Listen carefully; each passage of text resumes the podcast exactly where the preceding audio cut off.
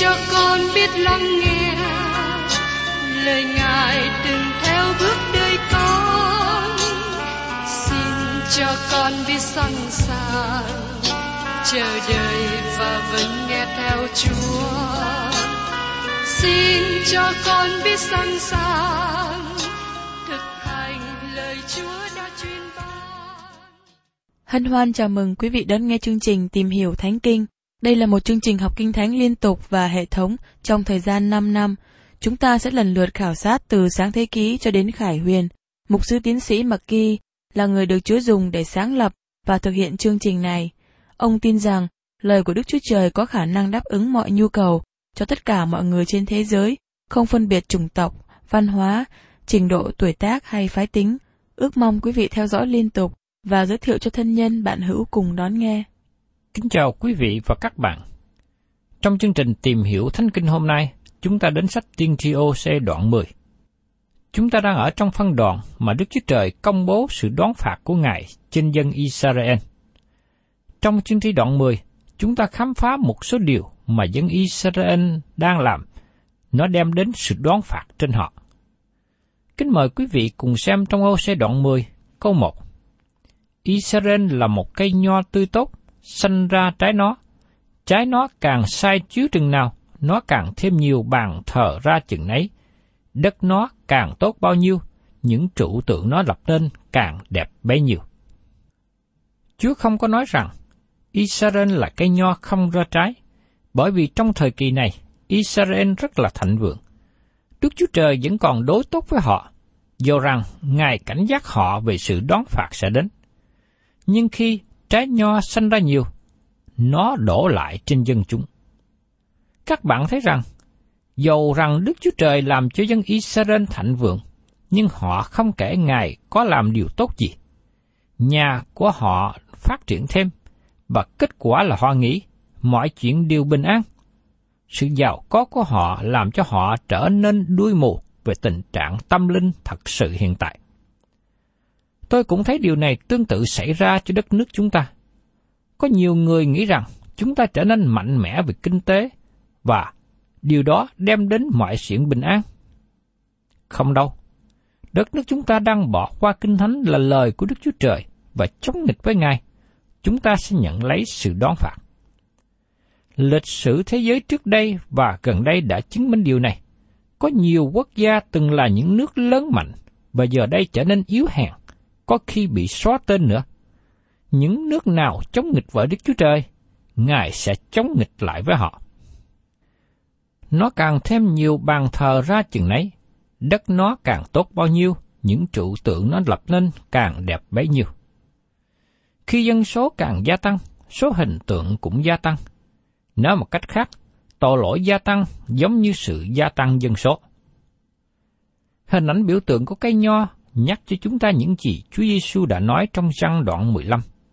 Ngài nói với môn đồ người Do Thái, Ta là cái nho thật. Ngài đang nói rằng, đến thời điểm này, họ cảm biết rằng sự hiệp nhất của họ với quốc gia Do Thái đem họ đến với Đức Chúa Trời và sự quan hệ với Ngài. Giờ đây, những điều này không còn thật sự nữa. Chúa Giêsu bắt đầu kêu gọi một dân tộc biệt riêng ra cho danh của Ngài. Ngài là đầu của hội thánh, tức là Ngài trở thành đầu của thân thể Ngài. Ngài nói rằng, ta là cái nho thật. Ngài quý nói rằng, dân sự của Ngài không còn thờ phượng qua đền thờ ở Jerusalem nữa, nhưng qua chính Ngài để đến với Đức Chúa Trời hàng sống. Tiếp đến trong ô xe đoạn 2 câu 10. Lòng chúng nó phân hai. Bây giờ chúng nó sẽ bị định tội. Đức Chúa Trời sẽ đánh bàn thờ chúng nó, sẽ phá trụ tượng chúng nó. Lòng chúng nó bị phân hai. Thật sự họ có thờ phượng Đức Chúa Trời. Chúng ta không thể nói rằng họ không có. Có nhiều người trong số họ đi xuống Jerusalem trong những ngày lễ lớn để hiệp nhau thờ phượng Đức Chúa Trời vào những năm trước đây. Do vậy, khi họ trở về, thì họ thờ con bò bằng vàng đã dựng nên, và họ cũng thờ phượng thần ba anh nữa. Lòng của họ đã bị chia ra làm hai. Một ngày họ thờ phượng Đức Chúa Trời, và một ngày sau họ thờ phượng thần ba. Đây là tình trạng mà Gia Cơ đề cập ở trong Gia Cơ đoạn 1 câu 8. Ấy là một người phân tâm, phàm làm việc gì đều không định. Tôi cũng thấy điều này với một số nhà lãnh đạo dân chúng. Không có sự hòa hợp với nhau trong đời sống chức vụ của họ. Bên này họ nói việc này, nhưng bề bên kia họ nói ngược lại. Vì thế lời nói của họ khó mà tin tưởng được. Có khi họ nói chuyện còn trích dẫn kinh thánh nữa, nhưng họ không có tin tưởng vào kinh thánh. Họ chỉ dùng kinh thánh để hỗ trợ cho lý luận của họ mà thôi, bởi vì họ có hai lòng. Các bạn là cơ đốc nhân thân mến. Các bạn không thể đi nhà thờ vào ngày Chủ nhật, hát, ngợi khen Đức Chúa Trời về phước hạnh của Ngài. Nhưng đến ngày hôm sau, ngày thứ hai, các bạn đi làm và nói những lời hư không, những lời giận dữ, với những lời tổn hại danh của Đức Chúa Trời. Hành động như thế, giống như người có lòng bị chia làm hai. Mà điều này đem đến sự đoán phạt của Đức Chúa Trời trên dân Israel. Và tiếp đến, trong OC đoạn 10 câu 3. Chắc bây giờ chúng nói sẽ nói rằng, chúng ta không có vua, vì chúng ta không kính sợ Đức giê va và vua, vua có thể làm gì cho chúng ta? Họ đang nói rằng, hãy đi xuống và nhìn xem các vua miền Nam. Các vua này không có giúp ích gì cho họ. Vấn đề khó khăn chủ yếu không phải là họ không có vua nào kính sợ Đức Chúa Trời, họ không hề có một vua thiện nào ở dương quốc miền Bắc. Nhưng vì lòng họ không có ngay thẳng với Đức Chúa Trời, thật là dễ để chúng ta đổ lỗi cho người lãnh đạo.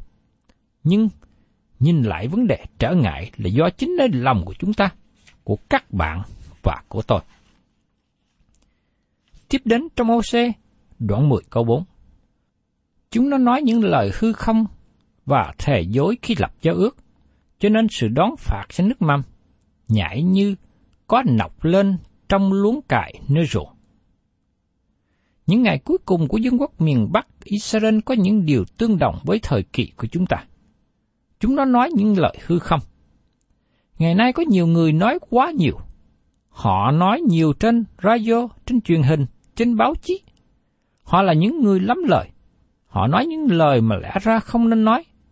Hầu hết các sách báo được viết ra 99% là những lời hư không, không đáng đọc, không đáng nghe, không đáng xem.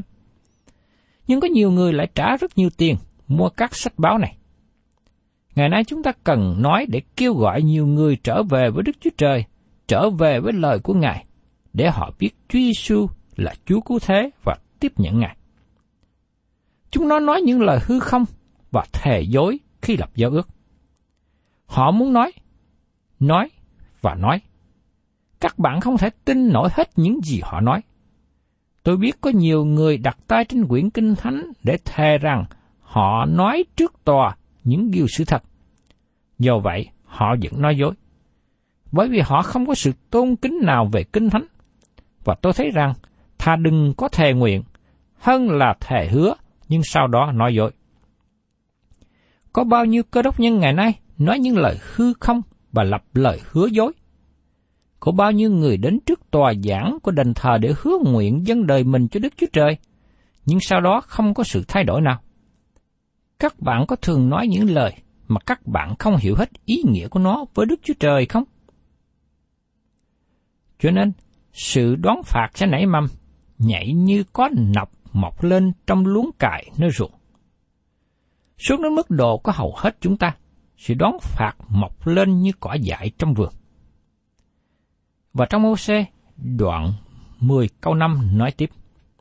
Dân cư Samari sẽ kinh hãi vì những bọ con của Bết Aven, dân sự sẽ vì nó than khóc, các thầy tế lễ vốn ưa thích nó cũng vậy, vì sự vinh hiển nó đã mất khỏi nó. Bết Aven là từ ngữ chế nhạo dùng cho bê tên. Từ khi con bò bằng vàng đặt lên ở bê tên và một con khác đặt tại Samari, dân chúng ở hai thành phố này có sự ganh tị lẫn nhau về con bò nào lớn hơn, con bò nào có vàng nhiều hơn. Dân sự sẽ vì nó than khóc. Dân chúng than khóc về những bò vàng này, giống như việc cạnh tranh để cố gắng làm cho hơn người khác. Giống như trong thời của chúng ta, khi thấy người quen mình có xe mới, chúng ta cố gắng mua xe mới hơn, tốt hơn. Khi thấy người cạnh bên xây dựng nhà lớn mới, chúng ta lại cố gắng xây dựng nhà lớn hơn nữa, có nhiều phòng hơn. Đây là sự canh tranh không có được tốt đẹp. Các thầy tế lễ nó vốn ưa thích nó cũng vậy, vì sự vinh hiển nó đã biến mất khỏi nó. Đức Chúa Trời nói rằng, sự vinh hiển của tôn giáo và các thầy tế lễ hãnh diện đã mất đi. Điều gì đã xảy ra? Mời các bạn cùng xem tiếp ở trong OC đoạn 10 câu 6. Nó sẽ bị dời qua Asari làm lễ vật dân cho vua Sanrep. Bây giờ Abraham sẽ mang số hộ, Israel sẽ hổ thẹn về mưu kế mình. Những con bò bằng vàng này được mang sang Asari để làm quà tặng cho vua. Món quà này rất thích đáng cho vua, bởi vì có nhiều vàng trong hai con bò bằng tượng đúc này. Bây giờ chúng ta thấy mưu kế của họ trở nên thất bại, xấu hổ. Trước đây khi các vua miền Bắc xây dựng hai con bò bằng vàng này với mưu lược chính trị, bởi vì họ không muốn dân chúng xuống miền Nam và thờ phượng Đức Chúa Trời tại Jerusalem. Nay thì hai con bò bằng vàng này trở thành điểm thu hút lòng tham của quân Assyri. Cho nên, họ đánh chiếm. Chúng ta thấy rằng họ gánh chịu hậu quả bởi chính mưu lược mà họ đã lập nên. Và tiếp đến trong ô đoạn 10 câu 7. Về phần Samari, vua nó bị trừ đi giống như bọt trên mặt nước. Đức Chúa Trời nói rõ rằng, Ngài sẽ trừ đi vua của dân quốc miền Bắc. Vua sẽ bị trừ đi như bọt nước, dòng dõi hoàng tộc phía Bắc và Nam rồi sẽ qua đi, không còn chi hết. Và tiếp theo, ở trong OC đoạn 10 câu 8. Các nơi cao của Aven, tức là tội lỗi của Israel sẽ bị phá hủy, gai góc và trà chôm sẽ mọc trên các bàn thờ chúng nó. Bây giờ, người ta sẽ nói cùng các núi rằng, hãy bao bọc lấy chúng ta, và nói với đồi rằng, hãy đổ xuống trên chúng ta. Các nơi cao của Aven, tức là tội lỗi của Israel sẽ bị phá hủy. Như chúng ta đã thấy đề cập trước đây, sự thờ phượng hình tượng với những tàn cây lớn ở trên núi. Bây giờ, ta sẽ nói với các núi rằng, hãy bao bọc lấy chúng ta, và nói với các đồi rằng, hãy đổ xuống trên chúng ta. Họ muốn trốn khỏi sự phán xét đến trên họ, nhưng không thể trốn được. Đây cũng là điều được nói ở trong sách Khải Quyền đoạn 6, từ câu 12 đến câu 17. Tôi nhìn xem, khi chiên con mở ấn thứ sáu, thì có một cơn động đất lớn, mặt trời trở nên tối tăm như túi lông đen, cả mặt trăng cũng trở nên như tuyết. Các vì sao trên trời xa xuống, như những trái xanh của một cái vả bị cơn gió lớn rung lai rụng xuống. Trời sẽ bị dời đi như quyển sách cuốn tròn, vì hết thải các núi, các đảo bị quăng khỏi chỗ mình. Các vua ở trên núi, các quan lớn, các tướng quân, các kẻ giàu, các kẻ quyền thế, các kẻ tôi mọi, các người tự chủ đều ẩn mình trong hang hố cùng hòn đá lớn trên núi. Chúng nó nói với núi và đá lớn rằng, hãy rơi xuống chặn trên chúng ta, đặng tránh khỏi mặt của đấng ngự trên ngôi và khỏi cơn giận của chiên con. Vì ngài thánh nộ lớn của ngài đã đến, còn ai đứng nổi. Đây là một hình ảnh diễn tả về sự tai vạ mà Đức Chúa Trời đổ xuống. Và chúng ta thấy rằng con người không thể nào chịu đựng nổi trước sự tai vạ này. Và lúc bấy giờ, họ nói rằng muốn trốn đi, nhưng không thể nào trốn được. Và trong OC, đoạn 10 câu 9. Hỡi Israel, từ ngày Ribea, ngươi đã phạm tội rồi. Chúng nó đều đứng đó, sự tranh chiến nghịch cùng con cái, sự gian ác chẳng theo kịp chúng nó trong Ribea. Điều này rất có thể đề cập đến biến cố kinh hoàng xảy ra và được kỹ thuật trong sách các quan sách đoạn 19 và 20. Ngay sau khi nội chiến, trong dân Israel kết thúc, người Nam ở Ribea bị tiêu diệt hết. Tội lỗi vẫn còn. Gibea biểu tượng tội lỗi nhục dục. Đi cùng với việc thờ hình tượng, nhưng Israel cũng phạm tội tình dục vô luân. Và tiếp theo trong OC, đoạn 10, câu 10 đến câu 11.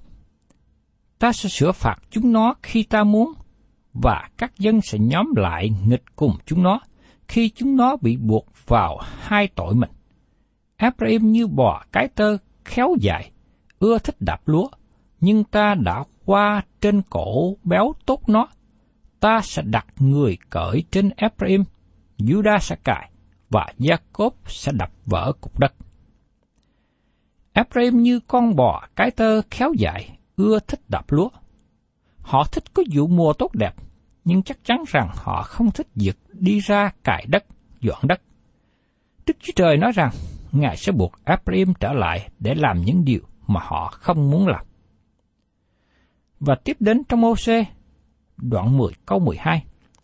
Hãy gieo cho mình trong sự công bình, hãy gặt theo sự nhân từ, hãy vỡ đất mới. Vì là kỳ tìm kiếm Đức giê va cho đến chừng nào Ngài đến và sa mưa công bình trên các người. Đây là nền tảng chạy xuyên suốt kinh thánh. Đó chính là những gì mà Phaolô đã viết cho cơ đốc nhân ở Galati. Chớ hề dối mình, Đức Chúa Trời không chịu khinh dễ đâu, vì ai gieo giống chi lại gặt giống nấy. Kẻ gieo sau xác thịt sao bởi xác thịt mà gặt sự hư nát. Xong kẻ gieo cho thánh linh sao bởi thánh linh mà gặt sự sống đời đời. Trong Galati, đoạn 6, câu 7 đến câu 8. Tiên tri Ose cũng đang nói rằng, nếu họ gieo sự công bình, họ sẽ gặt sự nhân từ. Và đó cũng là sự thật trong đời sống của chúng ta. Chúng ta không thể sống theo tiêu chuẩn của ma quỷ và mong muốn nhận được phần thưởng của Đức Chúa Trời. Chúng ta biết rằng, gieo gì thì gặt nấy. Do đó, tôi mong ước rằng chúng ta gieo điều tốt, gieo điều thiện, gieo điều công nghĩa, gieo điều công bình. Chúng ta sẽ gặt lấy những điều tốt đẹp sau này. Và tiếp đến, trong OC đoạn 10 câu 13. Các ngươi đã cài sự gian ác, gặt sự gian ác, ăn trái của sự nói dối, vì ngươi đã nhờ cậy trong đường lối ngươi, trong muôn vàng người mạnh bạo của ngươi. Israel chưa học bài học. Họ cài sự gian ác, vì thế họ gặt sự gian ác. Họ ăn trái của sự gian dối. Họ tin cậy vào sức mạnh của con người, vào người lãnh đạo, mà những người này gian dối họ. Họ tin cậy con người hơn là Đức Chúa Trời. Vì thế họ nhận đúng những gì sẽ đến, nhận được trái của sự gian dối. Trong Daniel đoạn 4 câu 17, chúng ta đọc như sau. Án đó là bởi các đấng canh giữ đã định, và lời các thánh đã truyền, hầu cho những kẻ sống biết rằng đấng rất cao cai trị trong nước của loài người. Ngài muốn ban cho ai tùy ý, và lập kẻ rất hèn hạ trong loài người lên đó. Thưa các bạn, trong thời của chúng ta, dầu bất cứ đảng phái nào ra tranh cử, các bạn không thể nào tìm được một người lãnh đạo công chính. Nếu dân chúng là người nói dối, họ có người lãnh đạo nói dối. Nếu dân chúng là những người dâm dục, người lãnh đạo cũng dâm dục. Nếu dân chúng là những người trộm cắp, thì họ cũng có người lãnh đạo giống như vậy. Khi các bạn gieo trong tội lỗi, các bạn sẽ gặt lấy tội lỗi. Đó là điều không thể thoát ra khỏi. Nếu các bạn nghĩ rằng các bạn có thể thoát khỏi hậu quả của tội lỗi, các bạn nói Đức Chúa Trời là đấng nói dối và kinh thánh sai lầm. Có một số người nghĩ rằng họ có thể thoát khỏi hậu quả của tội lỗi, nhưng không một ai có thể thoát khỏi. Nếu chúng ta có thể đem vua Ahab và hoàng hậu Jezebel hay là Judas Iscariot trở lại làm chứng, họ sẽ nói rằng họ đã không thoát khỏi hậu quả của tội lỗi. Nếu chúng ta có đem một thân thể của một người chết nào sống trở lại, họ cũng làm chứng một lời tương tự. Và tiếp đến, chúng ta xem ở trong OC đoạn 10 có 14. Vậy nên, sự rối loạn sanh ra trong dân ngươi, người ta sẽ quỷ phá mọi đồn lũy ngươi, như Sa Mang đã quỷ phá bết ạc bên. Trong ngày đó, trận đánh mà mẹ bị nghiền nát với các con gái.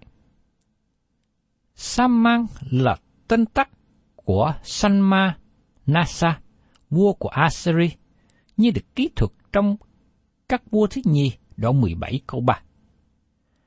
Trong ngày có trận đánh mà mẹ bị nghiền nát với các con cái.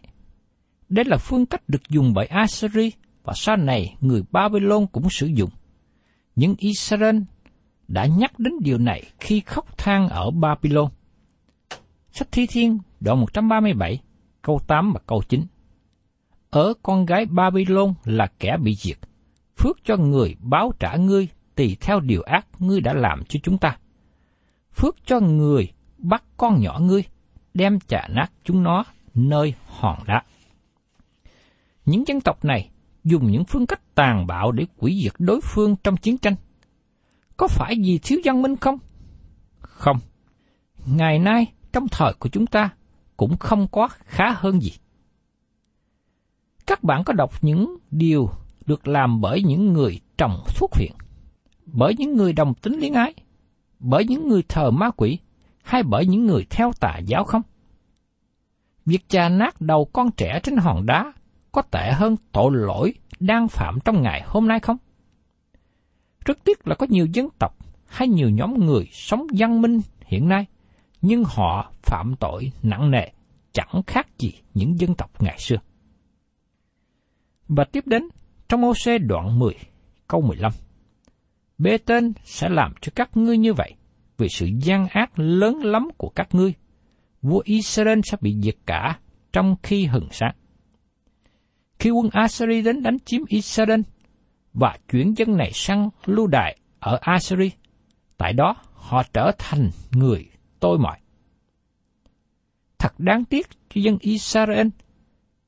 Trong khi trước đây Đức Chúa Trời kêu gọi họ thờ phượng Ngài, đi theo đường lối của Ngài để hưởng sự phước hạnh. Nhưng đã nhiều lần họ khước từ. Và giờ đây, họ gánh lấy hậu quả tội lỗi mà chính họ đã gieo ra. Thưa các bạn, Đức Chúa Trời là đấng nhân từ, nhưng Ngài cũng là đấng công chính. Khi dân sự của Ngài phạm tội, Ngài đã sai tiên tri của Ngài đến cảnh giác và kêu gọi họ nhiều lần. Nhưng họ vẫn không ăn năn, không chịu quay trở về, không chịu từ bỏ tội lỗi. Và cuối cùng sự đón phạt của Chúa sẽ đến, bởi vì Ngài là đấng công chính. Nhưng thưa các bạn, ngày hôm nay, các bạn suy xét chính đời sống của mình. Các bạn cũng đã làm nhiều điều tội lỗi, và Đức Chúa Trời vẫn thể hiện sự nhân từ yêu thương của Ngài. Ngài ban lời kinh thánh, Ngài ban Chúa Giêsu đến để tỏ bài chúng ta biết sự cứu rỗi của Ngài, sự tha thứ ở trong Ngài.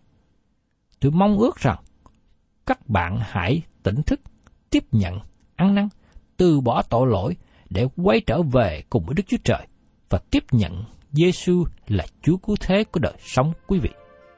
Thân chào tạm biệt quý vị và các bạn và xin hẹn tái ngộ cùng quý vị trong chương trình tìm hiểu thánh kinh kỳ sau.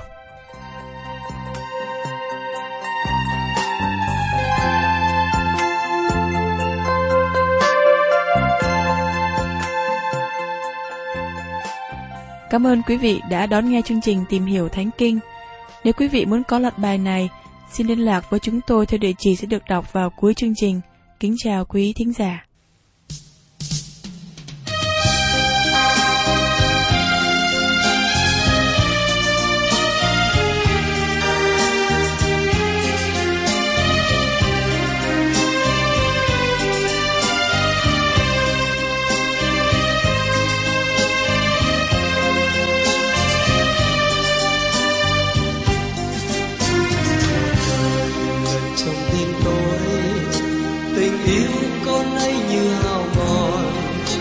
Một đời tìm trong thao thức lòng con ngập tràn bao nỗi buồn. Chúa ơi, xin thương giữ gìn con. Về đây sinh dâng cả tâm hồn. Tình rằng ngài là thiên chúa. Bên ngài hạnh phúc suốt đời. Lạy chúa lạy chúa tôi. Chính tôi trông cậy ở lạy chúa lạy chúa tôi, hãy đưa tôi về sống trong yên vui. Gọi thầm rằng con hãy nhớ, tình yêu sẽ biến đổi phận người.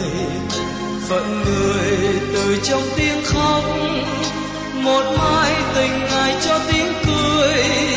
Chúa ơi, con nay xin gửi trao đời con những đắng cay khổ sầu. Nỗi vui từ nay thắm hầu lạy chúa lạy chúa tôi, chính tôi trông cậy ở ngài. Lạy chúa lạy chúa tôi, hãy đưa tôi về sống trong niềm vui